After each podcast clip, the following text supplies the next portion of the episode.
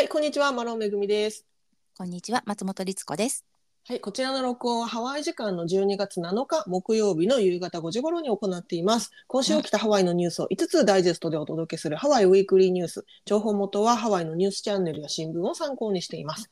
ということで、早速12月第2週のニュース行ってみましょはい。う。はい。まず一つ目。うかなりのね、今年一番ぐらいのビッグニュースなんですけれどん。も、ねハワイアン航空がなんとなんとアラスカ航空に買収されることが決定したということで、これがね、今週のもうニュースで持ちきりでございますけれども、はい、大騒ぎです。うん、あの、発表されたのは3日、えー先週の日曜日ですね、に、アラスカ航空とハワイアン航空が、あの両社が同時に、あの、ステートメントというか、リリースをね、発表しまして、それがですね、アラスカ航空がハワイアン航空を約19億ドルで買収するということで、発表したんですね。で、えっ、とね、これね、まあ、19億ドルっていうのが、ちょっと細かい計算になるんですけど、アラスカエアがハワイアンエアの、えっ、と、一株、えーハワイアン航空の一株18ドル計算で買い取りますよっていうことになったと。で、それが、まあ、あの、9億、えー、19、あ、10億ドルぐらいになるのかな。で、えっと、ハワイアン航空の負債が9億ドルあるって、これもふあの含まれるから総額19億ドルぐらいになりますよっていうことみたいです。うん。まあ、ちょっと難しいんですけど、まあ、そういうことなんですって。で、まあ、ただ航空会社のですね、吸収合併みたいなことっていうのは、結構その両者の合意があればできるってもんでもなくて、やはりあの交通のね、大きなところですから、国がね、うこれを、あの、なんていうんですか、アクセプトするか、えっと、許可するかっていうところも、あの、関わってくるので、はい。まだこれがあの実現するかどうかっていうのは、えー決定してないと。い今、その検討段階みたいな。ただ、そのハワイアン航空とアラスカ航空の間では、その合意が確定しているという状態なんだそうです。うん。で、これが日曜日に発表されたわけですよね。その買収しますよということがね。で、えーそのつ続報でですね、なんと、えーハワイ、その月曜日、だから発表があった翌日にはハワイアン航空の株価が193%も高騰したっていう、急急上昇？うんうん。急増したっていうね、ことがありますけれども。ねまあ、うんあのちょっとね、ハワイアンがその株価が下がってたんですよね。そうなんですよね。あの、うん先ほどもちらっと言ったけど、ちょっと負債があったりとか、だからけ、ちょっと経営不振ではあったんですよね。うんうんうんうん。だから結構今回のその買収はすごくいい話だっていうふうに、あの専門家も見てるし、ハワイアン航空側もね、もちろんそういうふうに思ってるっていうことみたいですけれどもね。ね、でも、その最初にやっぱりこう、あの、第一報で聞いたときは、はい。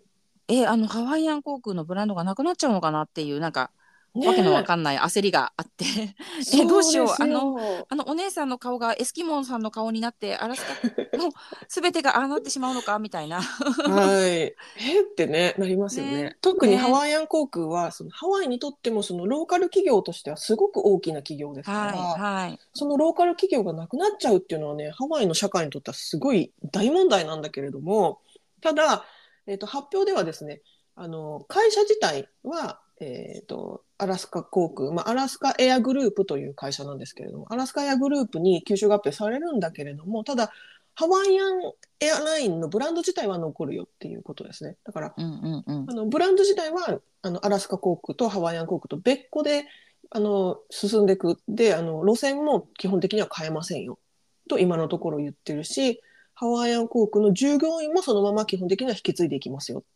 ていうだからい今発表されてる現段階の時点ではハワイアン航空の現状は何も変わらずただあの親会社というか会社じ会社は経営は変わる経営は合併するようんうん。っていうことみたいですね。ですね。まあよくある、その、ちょっと規模はわかんないけど、マネジメントが変わりますみたいな感じというか。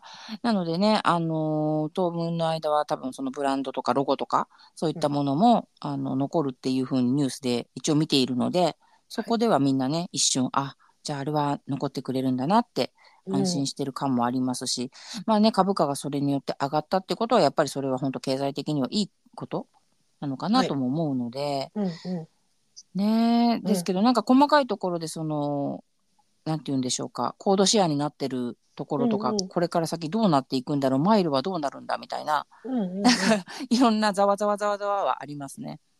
マイレージはですね、えっと、同じになるみたいですね。だから今、例えばハワイアン航空のマイレージ、あの、なんていうんですか、ああいうの、うんうん、会員の人で、うん、ああいう、あの、マイレージ貯めてる人は、それがそのまま、あの、なんていうんですか、ハワイアンエアのマイレージの名前ちょっと忘れちゃいましたけど、そのシステムはなくなるんだけど、それがそのままスライドして、アラスカエアの、なん、なんていうの、マイレージとして使えるようになるみたいですけどね。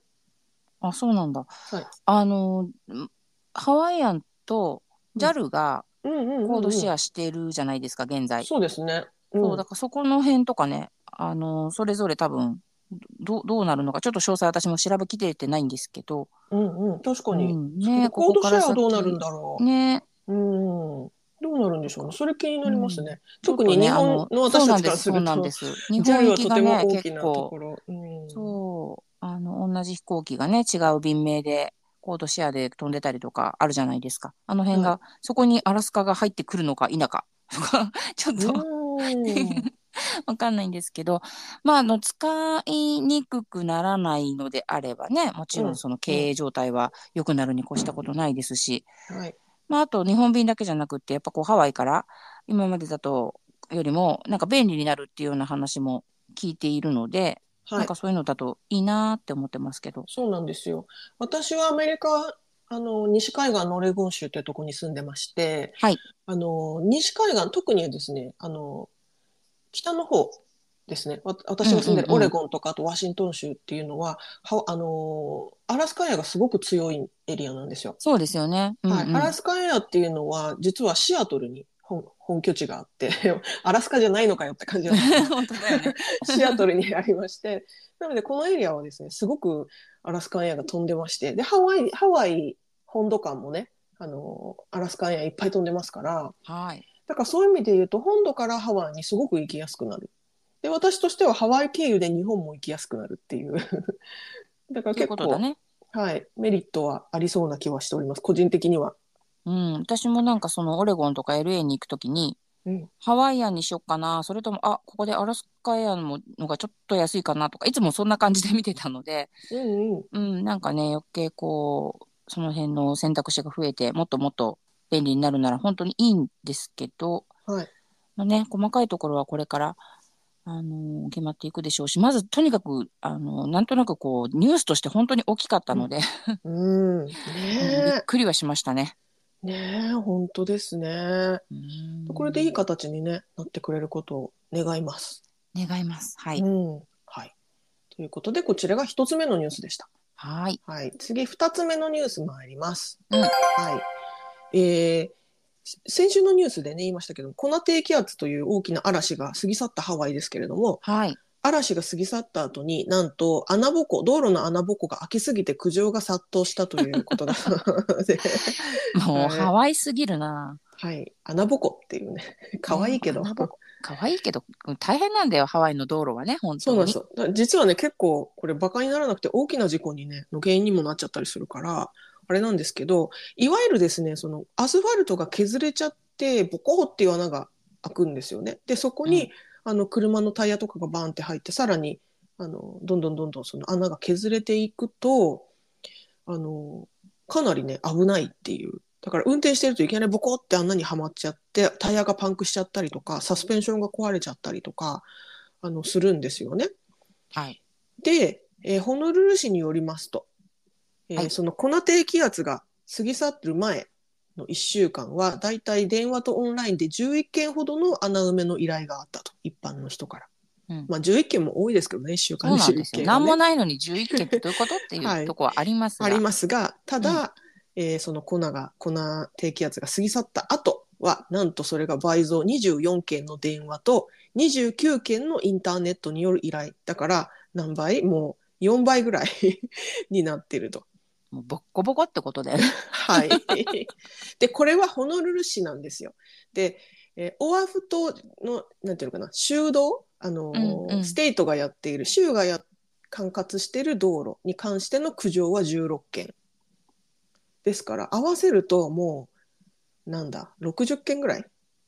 一週間で、ね、もっとか70件とかかこんなちっちゃい島の中でですよ、皆さん。はい来ていると 危ない穴ぼこだらけ。うんただですねあのやっぱりあの道路の技術もどんどん進化してるからうん。あの実はですねその大体穴がすぐに開いちゃうやつ例えば雨が降りすぎて穴が開いちゃうっていうのはもともとそのパッチ的にただ開いてた穴をアスファルトっていうかかそそうそう、うん素材で埋めただけのやつがやっぱり雨が降ると脆くなって取れてきちゃうんですって。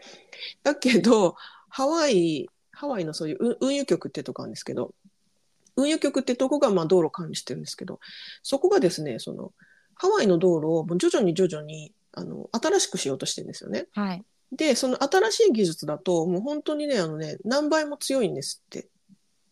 うん。だから、まあ、それが、えっと、今までだったら、新しく、もう本当にブランニュー、新しくした道路が、そう穴が開いてくるまでに7年から10年ぐらいだったんですって、かかるのがね。だけど、今、その新しい技術の道路だと、穴が開くまでに25年から30年ぐらいかかると。だからかなり持ちますよっていうことだそうです。もうね、そのニュース見て、なんかちょっと、あの、う嬉しいんだけど、なんか笑えてきちゃって、え、もともと7年とかでボコボコになる道路だったのかとか。はい。はい。そりゃあ、そりゃあな、開くし、そこ埋めるだけだし、また剥がれるよねって、はい。なんか苦笑しながら読んじゃいましたいや、けど。本当ですよね。うんね、でもまあこれで徐徐々に本当に良くなってきているのであればそれが真実なのであればうん。嬉しいですよ。ね、だから少しずつ、まあ、うんあの道路をね、きれいにしてきますようんっていうことみたいですけどもね。はい。はいもう本当にね雨降ったぐらいでですよアスファルト穴ぼこにならないでください、お願いします。うん。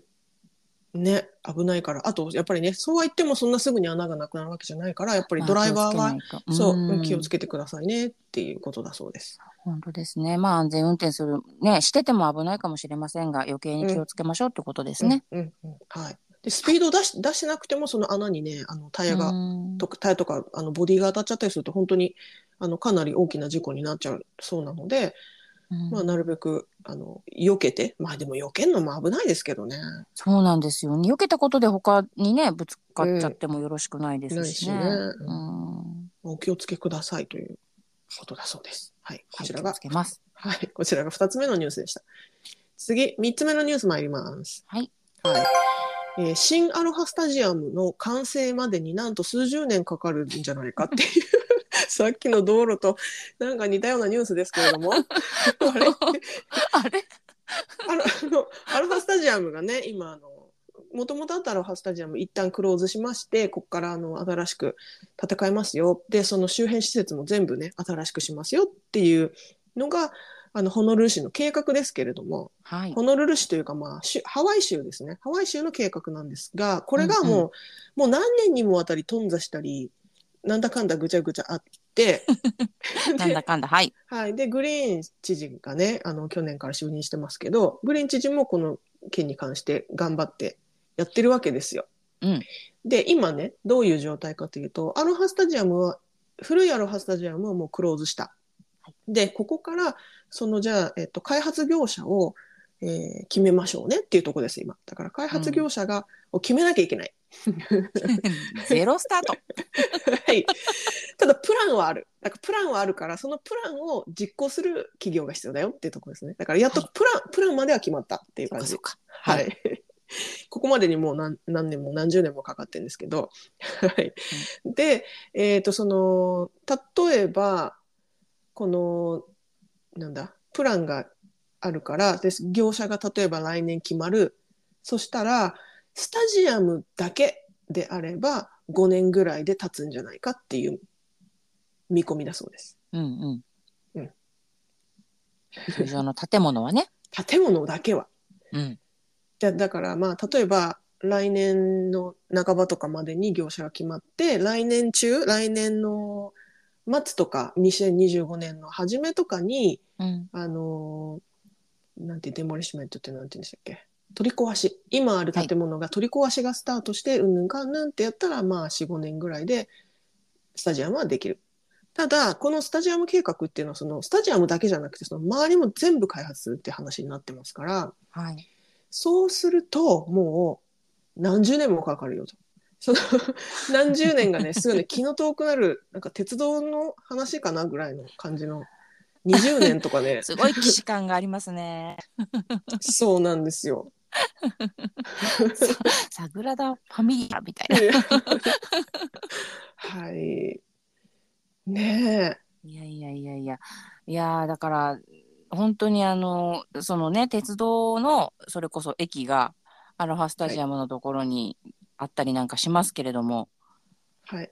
鉄道来てもスタジアムないし、その周りに至っては何十年と言われた日には、いやはやって感じですけどね。はい。大丈夫かな？えっ、とね、今のところね、その担当者によりますと、はい、その施設も含めて全て完成するのは2043年となって今いるいるって書いてあるね。今23年ですよ。あと20年。ただこれも絶対押しますよね。伸びますよね、っていう。はい。いやいや。いやでもやっぱりあの大きなあの球場自体があそこしかあのオアフ島にはないわけですので、はい、ねいろんなそのスポーツのなんていうんですかできる会場っていうのがね、あの、そうなんです。ないここまでうん、から人を収容できるのがないですし、だからコンサート会場としてもね、使われてますし。そうです、そうです。だからね、本当は、あの、もう早くやんなきゃいけないんですけど、うん、まあ、こんな状況です。まあ、こんな状況っていうか、もうここまで来ましたよっていうことですね。ポジティブに捉えますと。うん、ねやっぱり本当にあの、別に誰が悪いわけじゃないですし、早ければいいってものでももちろんないんですけど、うん、はい、いろいろね、ハワイというところは時間がかかってしまいますね。そうです。ただ、これがですね、ひとたびオープンしますと、すごい経済効果ですし、うん、もちろん雇用もね、たくさん生まれますから、はいはい、ね、だから、あの、早く頑張って、なるべくね、早く立つといいですね。そうですね。まあ、きっとね、これに関しては、あの、随時、いろんな進捗も出てくるでしょうから、ちょっとね、うん、あの、追っかけていきたいですね。ね。うん、はい。ということで、こちらが3つ目のニュースでした。はい。はい、次4つ目のニュース参ります。うん、ちょっとね、ドキッとする怖いニュースなんですが、えー、台湾内のマイクロプラスチックの、えー、数が増加しているということが新しい研究によって分かったそうです。うん、ちょっと説明します。はい、難しい話なんで。これね、はい、ハワイ大学の研究なんですけれども、うん、あの、胎盤ってありますよね。お母さんの、あの、妊娠してるお母さんの赤ちゃん作ってるとこですね。はいはい、で、その胎盤の中に、えー、マイクロプラスチックという、まあ、すごく微細なプラスチックの成分が含まれていることがあるらしいんですけども、それがですね、ハワイ大学の研究によると、えっ、ー、とね、今ね、2006年まで遡って胎盤を分析したところ、えー、2006年には、えー、10サンプル中、だから 10, 10個の胎盤の検体中、6サンプルにマイクロプラスチックが含まれていただそうです。だから、10分の6だった。だけど、2021年の胎盤には10サンプル中すべてにマイクロプラスチックが含まれていたということで、だから、あの、全員の胎盤、お母さんの胎盤にマイクロプラスチックが含まれていたということで、この体内のマイクロプラスチックの含有量っていうのが増えてるんじゃないかっていうことが、この研究から分かりますっていうことなんですって。なるほど。うん。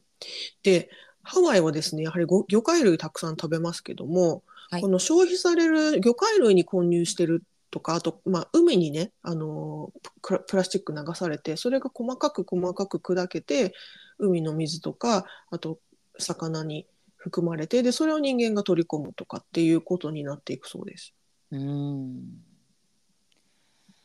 いや、なんか怖いですよね。その、目にも見えないぐらいのマイクロプラスチックって、うん、要はあの拾うこともできないから、そうそう。ね、集めて処理することもできないから、うん、本当に厄介だって言われてますけれども、それが人間の体にね、はい、いろんな経緯経由で、経由で入ってきて、で、まあ台湾から、要は赤ちゃん、ね、これから生まれてくる赤ちゃんに影響をもし及ぼしてしまうようになるならば、本当に怖いですよね。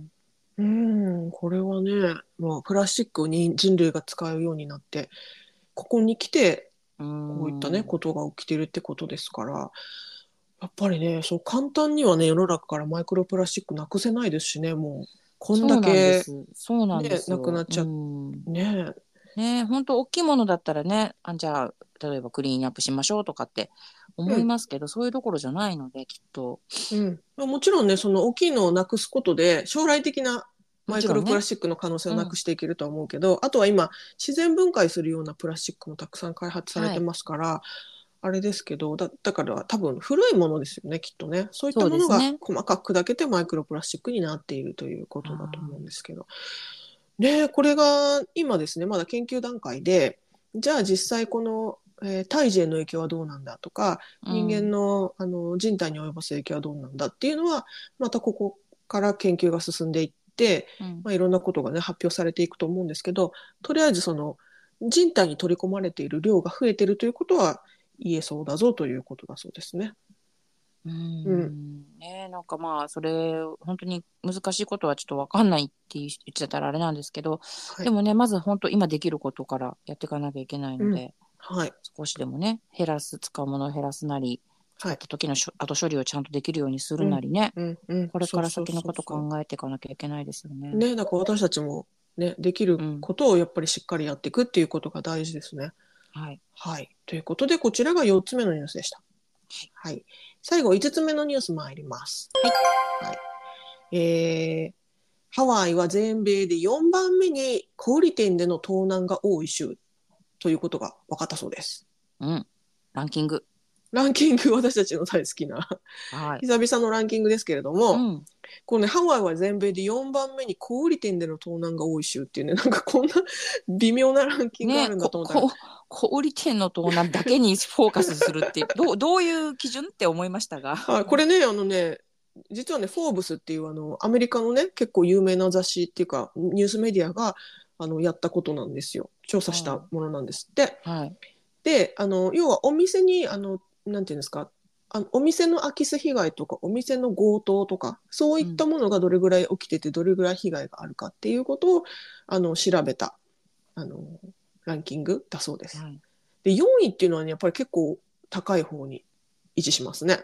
もちろんそうですね。うん。うんねということで。なんだかね、まあ、確かにねニュースを見てますと多いは多いですよねハワイの。そうですね。そうですね。うん。うん、でもなんか世知辛いですね本当にね。そうなんですよ。これがね、あの、結構バカにならなくて、あの、お店に被害があるのはもうもちろんなんだけれども、うん、あの、なんていうんですか、市民、だからハワイ州市民にもですね、結局、あの、いろんな形で被害というか、あの、影響が出てる、来てしまうことなんですって。えっとね、うんうん、なんて、ちょっと待ってくださいね。えっとね、2022年のデータらしいです。だから、去年1年のデータ。窃盗がハワイの犯罪の中でも14番目に多い。ことが分かったと。で、10万人あたり平均1532件の窃盗が発生してますよ。これが結構高いランキングですよっていう話なんですけど、えっとね、結局、そういった、あの、なんて言うんですか、えっ、と、なん、なんて言ったらいいんだろう。被害総額が、はい、えっ、と、窃盗被害額がハワイ住民1人当たり288ドルに当たる。うんだそうです。